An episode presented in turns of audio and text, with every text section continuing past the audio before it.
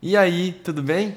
Meu nome é Lucas, do Método Nagol, e estamos aqui com mais um episódio de Nagolcast, sem corte, sem roteiro. É isso aí. Nesse episódio, como você deve ter visto na imagem e no título também, eu vou falar um pouco da minha história sobre como, ou aliás, quando eu saí de casa. Tudo que eu. Não sei se eu vou falar tudo exatamente, né? Porque é muita coisa, mas vou, vou contar algumas histórias sobre quando eu saí de casa para ver se de alguma forma eu compartilhando um pouco da minha experiência isso te inspira de alguma maneira ou se a gente pode traz, trazer algumas coisas, alguns aprendizados aqui que eu tive.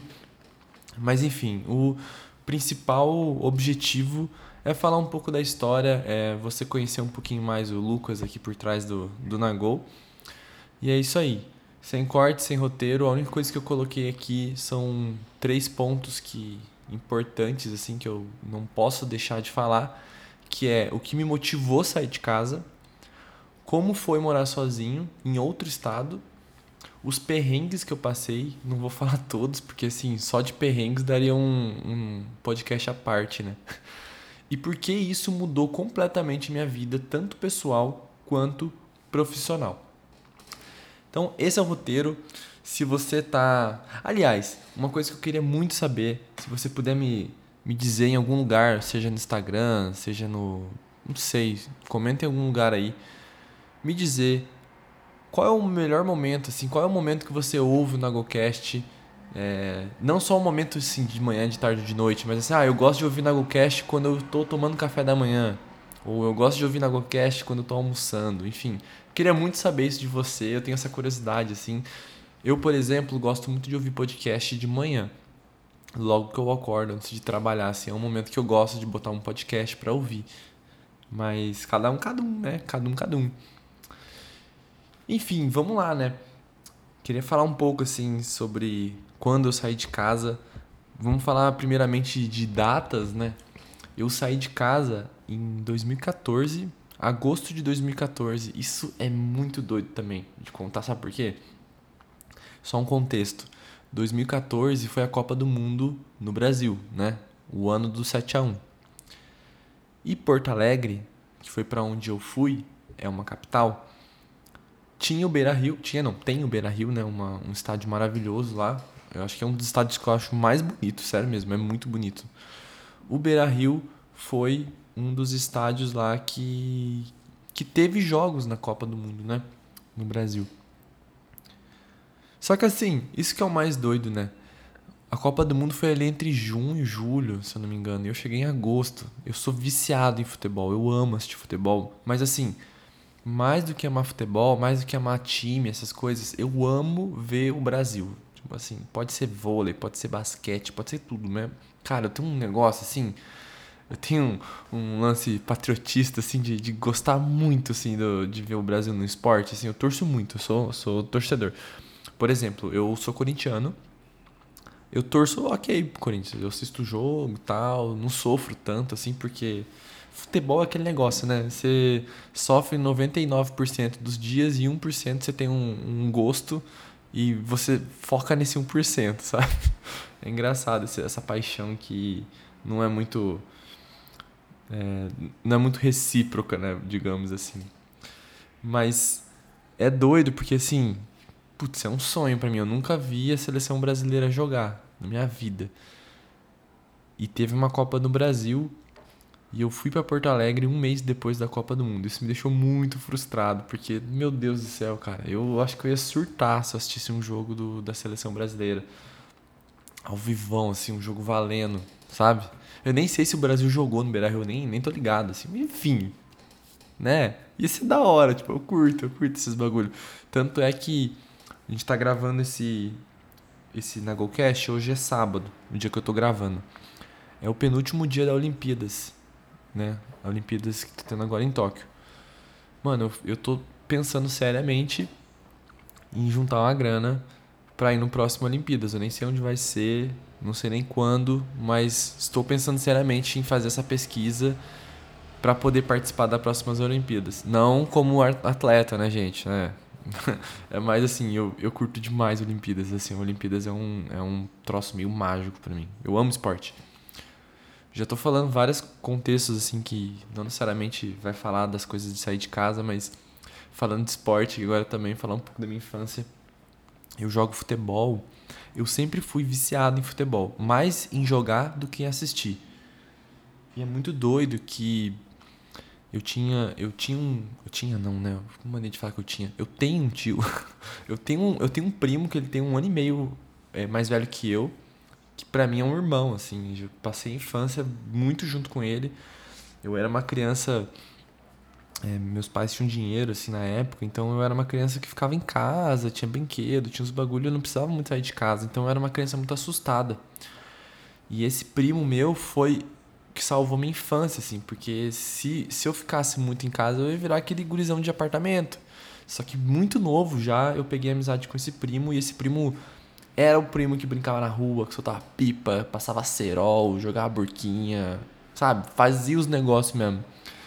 Isso, nossa, meu Deus do céu, minha, minha, minha infância foi transformada por causa disso. Porque eu era viciado em ficar na casa dele. Porque lá a gente tinha uma infância de brincar na rua, jogar bola sem, sem tênis, arrancar tampão do dedo, sabe? Jogar bets. Nossa, era muito massa, assim. E esse tio ele. Por que, que eu tava falando disso aí mesmo? Agora.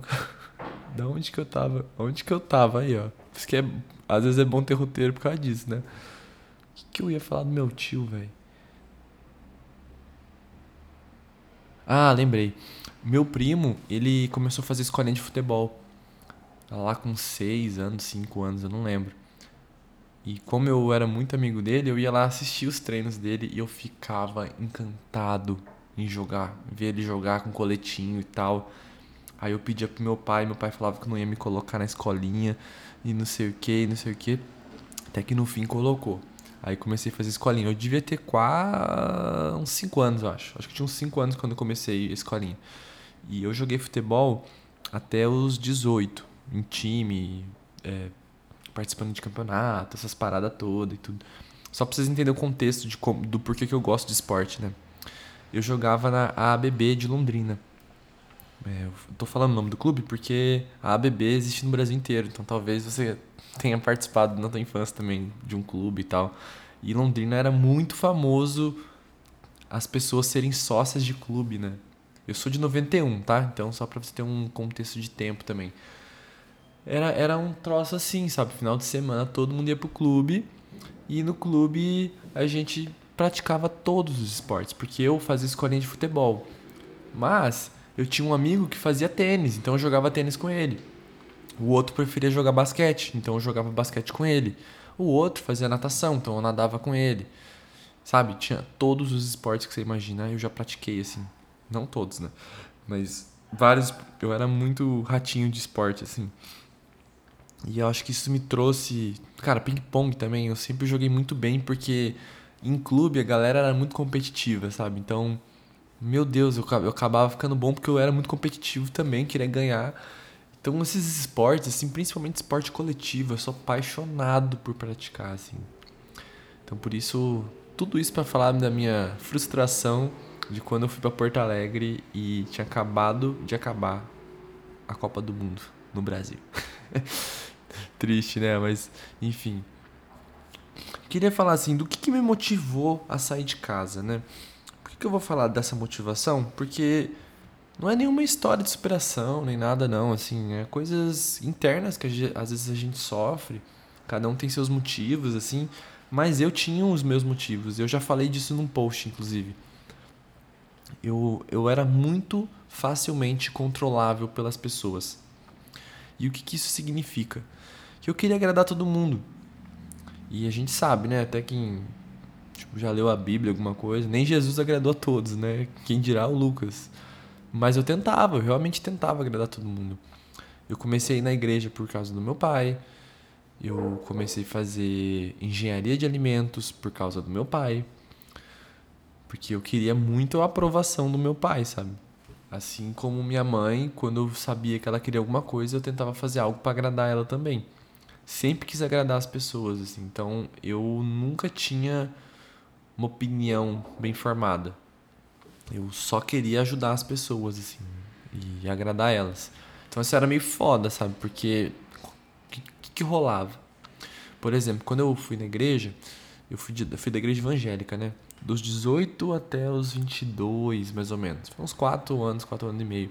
Mas assim, foram 4 anos. Eu sou escorpiãozão, né? Então eu sou muito profundo no que eu faço. Quando eu faço um troço, é pra ser muito foda, é pra ser o melhor, é pra ser assim, sabe? Eu entro de cabeça nas coisas que eu faço. Então, quando eu fui da igreja, eu fui da igreja pra caralho. Tipo, eu fui muito da igreja. Eu já entrei, come, aprendi a tocar violão, depois comecei a tocar na, nos cultos, tal, os troços. Sem namorar. Minha primeira namorada foi da igreja, não sei o quê. E aí começou o controle, né, do que eu tava falando, assim. Eu era muito controlado, por exemplo, pela minha primeira namorada. Eu era muito controlado pela família da minha primeira namorada. Eu era muito controlado pelo meu pai. E eu era muito controlado pelos pastores da igreja. Porque eu queria crescer também na igreja, sabe? Isso foi muito foda. Isso foi muito foda. Porque nesse lance de querer agradar todo mundo, eu fazia uma coisa, aí eu desagradava meu pai. Aí eu tentava agradar meu pai, só que agradando meu pai desagradava o meu pastor. Aí desagradando meu pastor, ou agradando meu pastor desagradava a família da minha primeira namorada. Aí, sabe, virava um ciclo, velho, que no final das contas eu nunca tava agradando é, muito algum, alguma, algum grupo de pessoas ali. Não tava. E mais importante de tudo, eu nunca estava feliz, porque eu estava sempre em busca de agradar alguém. Eu tava e nessa busca de agradar alguém, ela acontecia em virtude de eu não estar agradando alguém. Então vinha de um sentimento de, cara, essa pessoa tá chateada comigo, eu preciso agradar ela, eu preciso fazer algo que ela me perdoe, me desculpe. Cara, era muito foda, velho, porque você vivia num ciclo infinito de tentar agradar pessoas de uma forma extremamente frustrante, assim. E isso vai chegar no lance de sair de casa, porque eu fiz engenharia de alimentos, porque meu pai ele tinha muita certeza que o caminho certo era eu ir para advocacia, ou ir para uma engenharia, ou medicina, alguma coisa do tipo, sabe? Não culpo também meu pai, porque é o que é o que ele é o que ele sabia também. Ele não tinha conhecimento da tecnologia, ele não tinha conhecimento das coisas. Então, beleza. Mas assim, é, ao mesmo tempo, eu pensando hoje, assim, se eu fosse ele, eu não forçaria tanta barra, sabe, para isso acontecer. Mas enfim, não vem ao caso. Eu tentando agradar ele, né, isso é culpa totalmente minha ali de tentar agradar. Eu fiz engenharia de alimentos, era uma parada que não tinha nada a ver comigo, nada a ver comigo mesmo, assim, porque engenharia fala muito de, de matemática, né, obviamente, aí física, química e físico-química e biologia.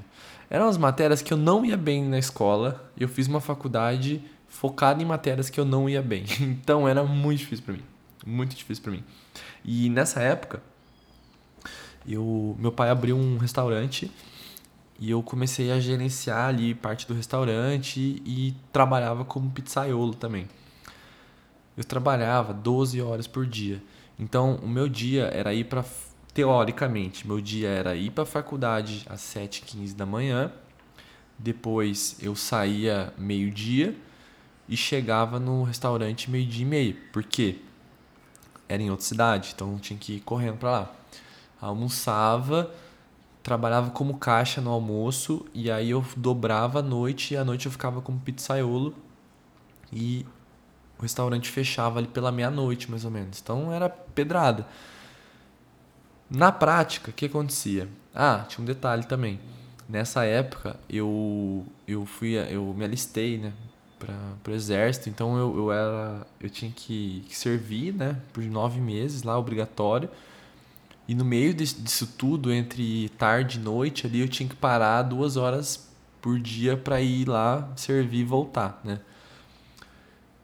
Na prática, o que acontecia? Eu fazia, né, eu trabalhava, mas nem fudendo que eu conseguia acordar seis da manhã para ir lá, sabe? E, e, fazer as aulas certinhas. O que acontecia? Para eu não levar bronca do meu pai, eu saía com o carro e dormia no meio do caminho. Eu parava o carro em algum canto assim, dava mais uma dormida e sempre, sempre, sempre chegava na segunda aula. Eu nunca chegava na primeira aula, porque eu tava podre, né? E isso foi somando, fiquei três anos nessa vida e eu, putz, mano, não é para mim isso aqui, cansei, vou parar e foda-se, sabe? Toquei o foda-se mesmo. Aí meu pai, obviamente, ficou chateado, segui trabalhando por dois anos e depois descobri a publicidade que fazia era, era, era o curso que mais fazia sentido para as coisas que eu gostava de fazer, que pô, mexer com criação, mexer com comunicação. Falei, cara, isso aqui é para mim, isso aqui é da hora, hein? Porque já fiz muita coisa em outros Vou, vou fazer em outros episódios, focar mais nas coisas que eu já trabalhei, que eu acho que dá, dá umas histórias massa aí também. E beleza, né?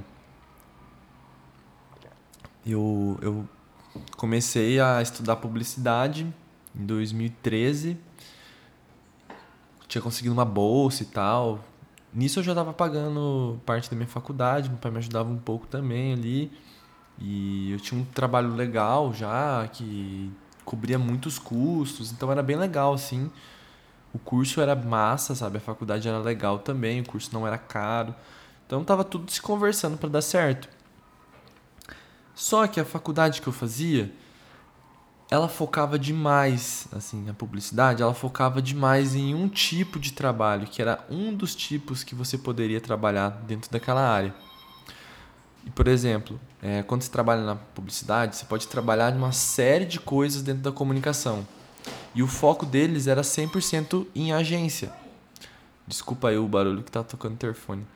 Então, quando você foca em agência, está focando em uma das coisas que a publicidade pode fazer.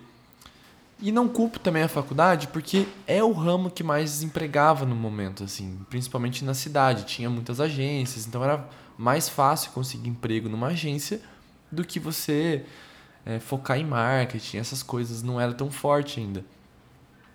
Mas não era o que eu queria fazer também. Eu sabia que tinha outras formas de você crescer na, na, na publicidade sem ser trabalhando numa agência de publicidade, porque não era uma parada que eu achava legal. E foi assim que eu comecei a pesquisar algumas faculdades.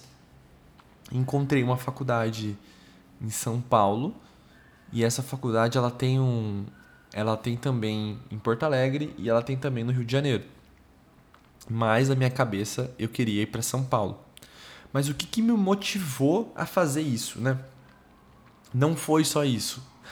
Quando eu tô te contando aqui, eu não tô contando nenhuma mentira, mas existia uma coisa por dentro que eu fui só descobrir na terapia. Então, faça terapia, né? A terapia ajuda muito.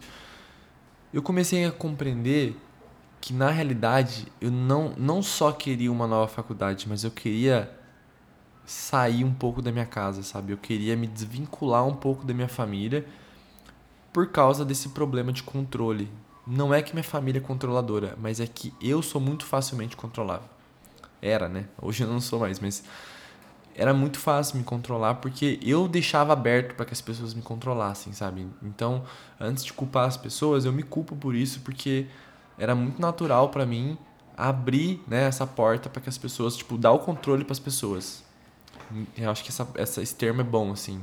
Não as pessoas te controlar, mas você dá o teu controle e dá para as pessoas, assim. Basicamente você entregou o jogo, né? Cada um te controla, você não faz nada, só tenta ficar agradando os outros o tempo todo. E essa profundidade foi legal descobrir na terapia, assim, de que eu, eu na realidade queria sair disso, mas não sabia como, e eu acho que dentro de casa eu não ia conseguir a não ser que eu fosse muito rebelde. E foi assim que eu decidi sair de casa. Então, o caminho de sair de casa era achando uma nova cidade, e eu achei esse caminho, né, essa forma, totalmente de uma, de uma forma é, inconsciente, assim, não, não, não foi consciente, tipo, quero sair de casa, mas assim, eu queria fazer outra faculdade melhor e tal. E aí eu fiz uma faculdade é, de São Paulo e, e acabou que a, a de Porto Alegre me, me chamou para ir para lá. Eu nem pensei duas vezes, tipo, eu só queria sair para uma capital. E eu fui, né? Tipo, isso que me motivou a sair. E é foda, assim, sair de casa, porque você meio que começa tudo do zero. Eu tinha um emprego, eu já ganhava bem, eu tinha carro, eu não pagava aluguel, morava com meu pai, era tudo fácil, assim, né? E aí quando você vai para uma nova cidade e um novo estado. Tava em Londrina, no Paraná. Eu fui para Porto Alegre, no Rio Grande do Sul. Ok, é só dois estados de diferença. Mas se você nunca foi para o Rio Grande do Sul, você não vai entender o que eu tô falando. Tipo assim, é uma cultura completamente diferente de qualquer outra no Brasil, assim. É uma, ela é muito única, assim. Então, é uma cultura muito nova, eu não conhecia ninguém. Acho que o parente mais próximo, que eu nem tenho tanto contato, ele morava em Curitiba, que é no sul do Paraná, né? Então, foi um negócio assim que eu tava eu poderia ter muito medo, assim. Se eu pensasse hoje, eu poderia ter muito medo. Só que eu tava com a cabeça tão focada em sair de casa que eu nem pensei.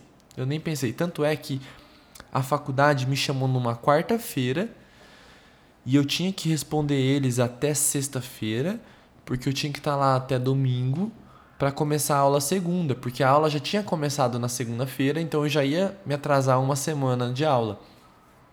Eu não tive tempo de pensar. E eu não tive tempo nem de, de, de, de, conversar com meus pais, ver a opinião deles. Eu não queria a opinião de ninguém, assim, eu queria ir, sabe? E eu fui. eu fui. E foi muito crucial na minha vida essa, essa, essa atitude de sair de casa. Não tô falando isso para te incentivar a sair de casa, não, tá? É, cada um tem seu tempo, como eu sempre falo, né? Cada um tem seu contexto. Aquele momento para mim foi perfeito porque foi o momento que eu estava me desenvolvendo profissionalmente ainda. Então, para mim foi muito bom. E ainda estava me desenvolvendo como pessoa, né? Como eu te disse, como eu te disse aqui, eu, eu era muito facilmente controlável, assim, então eu tinha muita coisa para melhorar.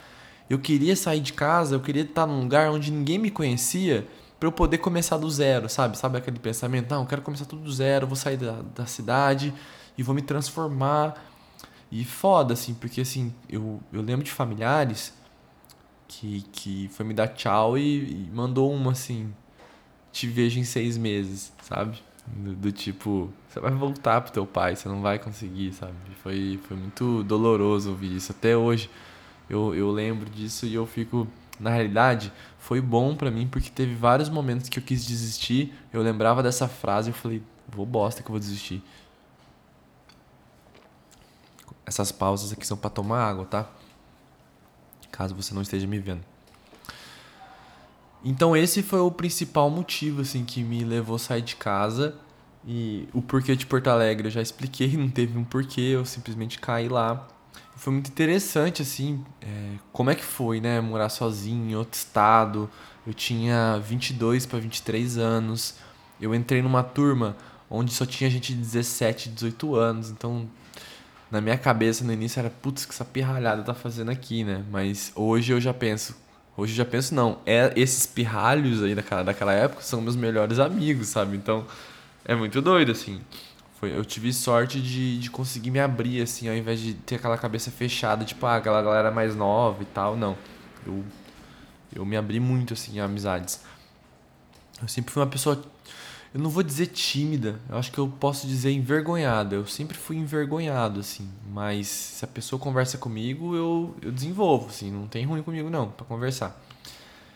E Porto Alegre foi muito legal porque eu precisei me desenvolver completamente como pessoa. Porque eu não tinha mais um emprego, eu não tinha mais um amigo, eu não tinha mais família. Se desse uma merda, fudeu mesmo, assim, porque eu levei eu tinha 3 mil reais guardados para ir para Porto Alegre. Considerando que eu teria que ter uma reserva de emergência, porque se der uma merda eu tiver que ir pra Londrina, sei lá, bota mil reais aí de reserva. Eu tinha dois mil reais, ou seja, eu tinha um mês de vida em dinheiro. e eu não tinha um emprego, não tinha nem proposta para emprego. Então foi muito doido, porque só para contextualizar também, a faculdade que eu fui estudar é uma faculdade de de gente rica mesmo, sabe? E eu não tinha grana para pagar essa faculdade, então eu fui pelo FIES. Então, digamos que, que se for comparar, assim, meu, as pessoas eram muito, muito da grana, assim, muito mesmo. Assim. Então, eram, eram realidades muito diferentes, diferentes da minha. Não que eu era pobre, longe disso, eu não era pobre. Eu sempre, nunca tive, nunca passei fome, nunca, nunca passei, sempre tive uma vida confortável, sabe? Muito de boa mesmo, assim. Mas aquilo ali era outra realidade. Tô falando de gente muito rica mesmo, sabe? E eu tava lá com dois mil reais. E qual foi o trato que eu fiz com meu pai? Meu pai falou assim: Ó, você quer ir, você vai. Mas você se vira. Eu não vou te ajudar, não. Eu falei: Eu preciso de ajuda. então o trato que eu fiz com meu pai foi o seguinte: os seis primeiros meses ele pagaria o aluguel para mim. E depois a gente ia reduzindo gradativamente. Então de 100% ia para 80, 70, 50 até, até zero, sabe? Mas dentro de dois anos, assim, tinha que parar, sabe? Tinha que ir pro zero. Então, foi bem foda. Então, o que, que eu tive que fazer? Eu tive que, no primeiro dia de aula, todo mundo saiu pra. Desculpa, quem tá me vendo aqui na live, eu tô coçando o nariz pra caralho, mas é porque eu tô com rinite atacada. Talvez essa voz esteja impactada também. No primeiro dia de aula, todo mundo foi almoçar e tal, beleza. Cara, a primeira coisa que eu me preocupei em fazer depois de almoçar essas coisas foi encontrar uma gráfica, imprimir uma caralhada de currículo e eu peguei a avenida mais próxima de casa ali e saí entregando para quem é de Porto Alegre, fui na Avenida Ipiranga ali, sabe? Avenida Ipiranga é uma, é uma avenida que tem. Ela é muito grande e ela tem muitas indústrias. Indústria não, desculpa, tem muitas empresas de móveis, de série de coisas, assim. E eu saí entregando em todas. Eu falei, eu preciso arrumar só alguma coisa para entrar dinheiro. O importante é entrar dinheiro. Eu tava numa casa, num. num. num. Não, é num hostel. Fugiu a palavra agora. Numa pensão essa pensão, tipo, era 600 reais por mês. Então eu tinha que ao menos cobrir e ganhar mais um pouco, sabe? Porque eu não posso contar com o dinheiro do meu pai porque uma hora ele vai parar, né? Sempre penso assim. Aí eu fui procurando, procurando, procurando, procurando emprego. Até que no mesmo dia ainda eu parei numa num buffet de festas infantil. Eu entrei lá e eu falei, cara, tô precisando muito de trabalhar. Eu acabei de chegar aqui em Porto Alegre. Fui super sincero, assim. Eu, eu preciso de dinheiro, preciso fazer um bico, alguma coisa, porque eu não podia trabalhar mesmo, porque eu tinha aula, sabe? Eu tinha aula a manhã toda, às vezes pegava tarde. Então eu meio que precisava de um trampo pra fazer de noite, um bar, alguma coisa assim, né? E aí o, o cara falou: não, a gente faz festa aqui quase todo dia que começa umas seis e vai ter meia-noite mais ou, mais ou menos. E a gente paga 25 reais por, por dia. Só que assim, 6 horas começava o rolê da festa, né? A gente tinha que estar tá lá às 5. Então dava 5 às 10 às 5 horas. Dava umas 7 horas mais ou menos, 7, 8 horas no máximo. E eu ganhava 25 reais por dia, assim, era bizarro, assim, era muito pouco mesmo. Mas era o que tinha. E de novo, tinha um lado bom também que por ser bico, eu, se caso eu não precisasse trabalhar, não pudesse trabalhar, eu poderia não trabalhar, entendeu? Mas o lado ruim é que assim, ó, eu fiz os cálculos e eu lembro que se eu trabalhasse todo dia, eu, eu ganhava uns 600 reais, assim. Então era muito foda para ganhar dinheiro. Mas era o que tinha. De novo, né? Era o que tinha. E foi isso, assim. Eu comecei a fazer isso. Eu estudava e uma coisa diferente da, das outras faculdades que eu fiz, eu levei muito a sério, porque eu sabia que a faculdade era muito boa, tinha pessoas de mercado, assim, que era foda. Eu falei, mano, se eu conseguir mandar bem aqui, vai dar bom na carreira. Então eu vou foco total nisso. Então eu sempre focava, eu tentava sempre ser o melhor aluno, mesmo não sendo, mas assim, a minha cabeça estava ali, sabe? Quero ser o melhor aluno dessa sala aqui. Então isso mostra também, sabe, professor, mostra que você está com vontade, por mais que você não tenha o resultado esperado, que você está ali querendo, né? E isso é muito importante para o ramo de trabalho, a vontade de trabalhar, a proatividade, essas coisas, né? Isso eu nunca deixei de ter. Então eu foquei muito assim no trabalho, no, nos estudos, para um dia eu conseguir trabalhar na minha área. Então, só para vocês terem noção, eu trabalhei nossa, acho que uns 7, 8 meses nesse lugar, ganhando o que dava ali. Então dava uma média de 450 reais por mês que eu ganhava. Era o que tinha. E aí qual que foi minha jogada? Como meu pai estava pagando o aluguel e eu tinha esse dinheiro só para mim, esses 450 reais, eu guardava 50 reais por mês, era o que eu conseguia guardar, E esses 400 reais aí eu sobrevivia. Eu almoçava, fazia as paradas. De noite eu já tinha janta, porque eu trabalhava lá no, de garçom. E era isso. Fui guardando, fui guardando, fui guardando. Tinha mês que eu guardava mais, tinha mês. Eu nunca guardava menos que 50 reais. Era assim, no mínimo 50 reais tem que guardar. Sempre focando em guardar mais. Eu lembro que quando acabou, eu tinha uma graninha guardada já. Tipo, eu tinha lá uns mil reais guardado. Ok, beleza. Concomitante a isso, eu comecei a estudar design. E aí, o que, que foi o, le o legal do design? Porque o design me permitia trabalhar de casa. Eu podia fazer um bico, fazer uma marca para uma empresa, podia, enfim, podia é, pegar um, um livro para fazer, fazer Bom, tinha várias coisas que dava pra fazer como design, mas eu lembro que na época que eu mais fazia mesmo era post, sabe? Fazia uns postzinho e eu ajudava as pessoas a, nos, nos trabalhos de faculdade também. Dava uma graninha também. Então eu pegava essa grana e eu não usava ela, eu guardava tudo. Por que, que eu tava guardando? Porque eu queria trabalhar na minha área. E eu sabia que eu ia precisar dessa grana. Aí, quando deu uns 7, 8 meses, eu tive uma brilhante ideia, de verdade, acho que foi, essa foi a melhor ideia que eu tive em Porto Alegre, assim. Eu pensei, mano, a faculdade é o meu maior foco, eu tenho que estar na faculdade, eu tenho que estudar, eu tenho que fazer os bagulho, mas esse trabalho, ele é muito pesado e ele exige muito, sabe? Muitas horas ali e tal. Tá meio foda pra mim, porque era muito cansativo, na real, sabe? Você tinha que ficar em pé, servindo as pessoas, tal, tal, tal. Eu pensei, e se eu pedir emprego no bar da faculdade? Porque daí eu fico na faculdade o dia inteiro. Tipo, eu saio de casa, é, estudo, e aí fico servindo a galera, fico servindo meus, meus colegas lá, entendeu? E foi isso que eu fiz. Eu pedi emprego, consegui o emprego. E, e, o massa é que eu tinha daí uma carteira assinada, salário mínimo. O salário mínimo na época era 900 e pouco. Então, porra, eu fui de 400 para 900 fixo, sabe? Foi muito bom. E eu tinha uma refeição.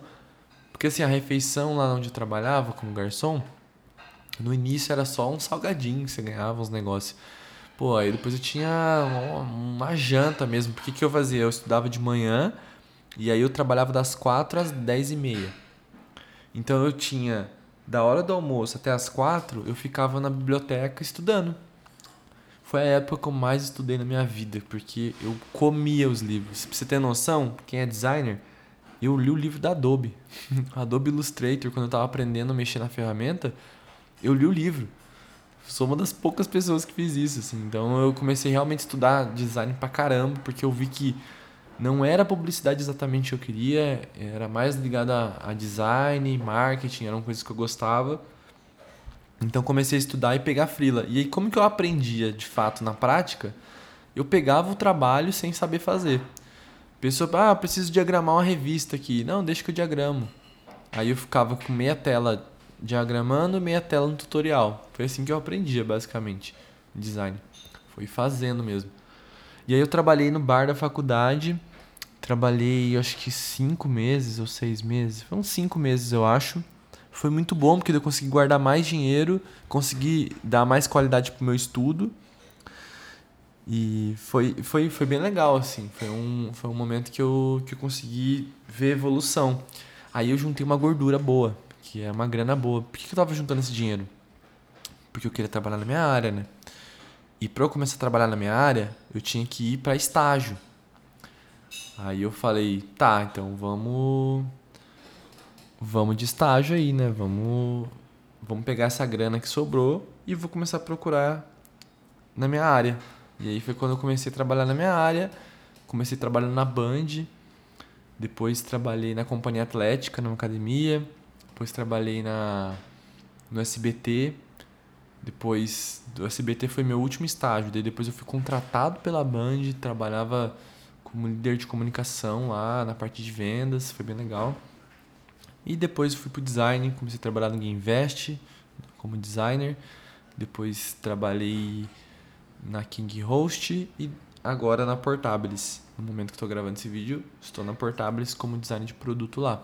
Então foi uma, foi uma carreira legal, assim, foi, foi muitos anos de, de muitas coisas que eu fui aprendendo, assim, eu, eu curti pra caramba ter passado por isso, porque eu, eu, nossa, eu precisei aprender muita coisa, muita coisa. Aí a gente já pode falar assim de do que, que isso mudou na minha vida. Como pessoa, eu pude ser quem eu queria ser. Eu fui o Lucas que eu queria ser, sabe? Na hora de falar não, eu falava não. Na hora que eu queria brigar, eu brigava. Na hora de falar, de pedir perdão, pedir desculpa, eu ia lá, pedia, reconhecer os erros. É, putz, eu fiz tudo que eu queria mesmo, assim. Eu, tudo que eu achava que não sabia o que, que era, tudo que era suposição, eu tornei verdade, sabe? Eu tirei todas as minhas dúvidas da minha vida que eu tinha quanto a mim.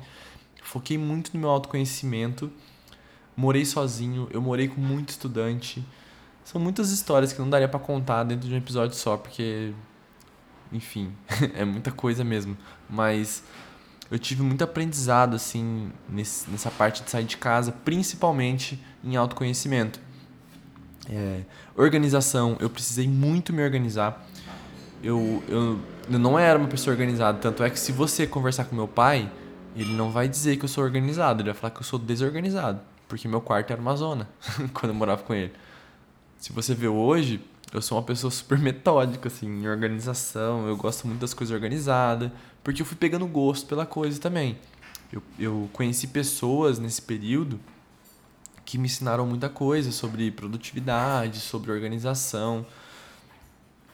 Eu foquei tanto em trabalho que eu cheguei a ter burnout também. Então, tive esse aprendizado de até onde eu posso ir ou qual é o momento que meu corpo começa a a pedir, sabe? Comecei a reconhecer os sinais do meu corpo também. Que isso é importante, porque antes do burnout, o teu corpo tá falando.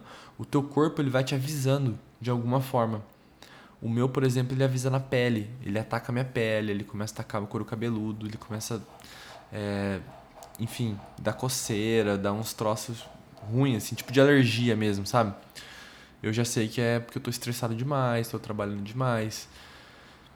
Isso eu fui aprendendo muito, muito na prática, sabe? E o fato de não ter alguém para me socorrer me fez ficar muito mais responsável pelas coisas que eu fazia. Então, eu, eu nunca pensava que desistir era uma opção, porque para mim desistir era uma derrota. Então, eu falo assim, eu posso estar tá na merda, vou tá, vou vou sair ruim, vou sei lá, às vezes eu entrava quase que numa depressão lá, mas eu não vou desistir, não vou desistir. Eu fiquei quatro anos vendo minha família uma vez por ano. E não era no final do ano, no Natal. Era numa data aleatória. E essa data aleatória era tipo sexta, eu chegava sexta-noite, via ele sábado e domingo eu tava viajando já. Entendeu? Eu nunca fiquei mais do que dois dias vendo minha família por ano. Foi só, teve um momento depois de uns 5 anos que daí eu fui lá no Natal e tudo mais. Só que foi muito sofrido, assim. Não, não é uma coisa que eu, que eu falo que, que a gente precisa passar por tanto problema quanto eu passei. Mas eu acho que a gente tem que se sujeitar, às vezes, a fazer coisas diferentes. Porque quando a gente faz coisas diferentes, a gente fica mais alerta. Sabe quando você está fazendo uma coisa automática, tipo dirigindo um carro? Você não precisa pensar para dirigir um carro, porque você já fez isso tanto na tua vida que é automático. Tanto é que você consegue conversar com uma pessoa enquanto está dirigindo. Agora, você lembra quando você pegou o carro pela primeira vez? Você lembra se você conseguia conversar? Eu não conseguia, eu ficava tão nervoso que eu estava focado na embreagem, estava focado ali no câmbio, no volante. Então, como era uma coisa nova, eu estava fora da minha zona de conforto, eu tinha muito mais atenção. Então eu acho que é legal a gente se sujeitar às vezes a fazer coisas diferentes, ou tentar coisas, ou arriscar algumas coisas, porque tira a gente da zona de conforto e outra coisa que é legal, pode tirar também a tua expectativa de que seja algo maravilhoso, né? Isso é legal também. O, o tirar a expectativa te, te blinda também de você se frustrar por algumas coisas meio idiotas, assim. Por exemplo, eu estava em Porto Alegre. Se eu tivesse com uma expectativa que ia dar muito certo, eu poderia ter desistido muito mais rápido, porque eu passei por uns perrengues que era muito fácil desistir, muito fácil, muito mesmo, assim. Tanto que muita gente que me conhece me fala, meu, não sei como você, você aguentou. Fiquei lá quase, quase sete anos, fiquei uns seis anos lá, basicamente. Não desisti. Passei uns perrengão bruto mesmo, porque Quando eu comecei a trabalhar na Band, por exemplo, lembra que eu ganhava um salário mínimo? Quando eu entrei na Band, você achou que eu fiquei rico? Negativo, eu ganhava 400 reais por mês, 450, só que eu ganhava almoço, né? 450 mais almoço e, e ônibus, ganhava. O ônibus eu guardava e ia a pé, chegava suado lá para economizar, eu podia usar o ônibus para ir pra faculdade. Mas eu voltei à escala zero, ganhando 400, 450 de novo. E foi foda, assim. Que... Aí foi quando entrou o Maranhão, que é um amigo meu, que a gente morou junto e tal. Já contei essa história também na, no Instagram, mas eu posso contar. Aliás, eu vou convidar ele para vir aqui um dia, porque ele é muito legal. Vocês vão gostar da gente trocar umas ideias de perrengue, assim. Acho que bons perrengues, assim, 50% dos perrengues que eu passei foi com ele, pelo menos. Foi muito doido. Mas é isso, assim, quando eu saí de casa foi um ato de coragem. Foi um ato quase de loucura, porque eu não pensei muito para fazer. Não é uma coisa que eu, que eu sugiro fazer da forma que eu fiz, tipo, recebi, recebi a aprovação na quarta, fui no, no domingo sem pensar em nada, só peguei e fui. Foi foda, assim, eu sofri muito desnecessariamente. Eu poderia ter me planejado melhor, não tinha dinheiro para isso. Hoje, com o Nagô aqui, eu penso muito diferente, né? Mas não posso também mentir para vocês que, que minha vida sempre foi organizada. Não foi. Já falei, já falei isso algumas vezes também. Eu me tornei organizado quando eu quase perdi o emprego na, minha, na Band, quando eu era estagiário. Não, não foi nem quase perder o emprego, mas foi quando eu recebi um alerta, assim, sabe, de, de erro por falta de organização. Hoje eu consigo pensar com um pouco mais de experiência e dizer assim, olha, tem coisas que você pode evitar. Vou te dizer que dos perrengues que eu passei, mais de 50% eu poderia ter evitado se eu fosse, se eu pensasse mais, se eu me planejasse melhor, se eu não fosse tão retardado assim de, de ir na loucura em algumas coisas. Eu sou muito da experiência, sabe? Eu sou muito de cara, eu vou pela experiência, se der errado eu tenho história para contar, sabe? Mas às vezes teve momentos que eu não precisava fazer isso, porque uma coisa é você fazer isso quando você vai viajar, quando você vai fazer, vai para uma festa que você nunca foi, ou sei lá, vai conhecer uma pessoa. Agora, outra coisa é você decidir coisas importantes, como mudança de emprego ou mudança de casa, sem pensar muito, assim. Tem coisas que, que pode te prejudicar, sabe? Por isso que eu falo, teve perrengues que eu passei que eu poderia ter evitado. Mas aconteceu como tinha que acontecer também, né? Não, não mudaria nada, sinceramente, porque eu tenho histórias maravilhosas por conta desses perrengues, mas Sofri, viu? Sofri. Foi, não foi fácil, não. Mas era isso, eu queria contar um pouquinho. Eu vou te dizer assim que eu contei nem 10% desse perrengue, das coisas que eu passei saindo de casa, mas eu queria focar muito no sentimento de sair de casa, tipo, o que, que me, me levou a fazer isso, o que, que isso me ajudou também. O Nagô hoje, ele, ele, ele existe por causa disso, de eu ter saído de casa, porque inicialmente o Nagô era para ajudar as pessoas a, a a morarem sozinhas e tal, porque eu já, já passei muito por isso, né? Então, em partes, o Nagô existe porque eu saí de casa um dia, sabe? É doido pensar isso, mas é real. E queria que você me contasse, né? Comentasse, falasse comigo, seja no Instagram, seja no, no YouTube, aonde você preferir. Qual foi, assim, é, o sentimento que você sai, assim, desse, desse, desse grande áudio aqui de, de uns 40 minutos que vai ser, eu acho ou mais, não sei. Eu espero que você tenha gostado. Espero mesmo que tenha gostado, assim, que tenha sido uma conversa gostosa de, de ouvir também. E se você quiser contribuir com o Nagol de alguma forma, você pode compartilhar esse episódio, você pode compartilhar o, o Nagol mesmo em si, o projeto no, no YouTube ou no Instagram também. Ou você pode se tornar um Nagolito. O link está na descrição. É apoia-se, é apoia.se barra Nagolitos. Acho que é assim. Deixa eu ver se é assim mesmo. Acho que é assim mesmo, Nagolitos, é isso aí. E, mas o link tá na descrição de qualquer forma. Ali você pode contribuir a partir de um real por mês. Já vai ajudar o, o projeto a continuar crescendo e ajudando pessoas cada vez mais. Tá bom? É isso. Um beijo, um queijo. Até semana que vem. Semana que vem tem convidado. Tá bom? Beijo. Tchau, tchau.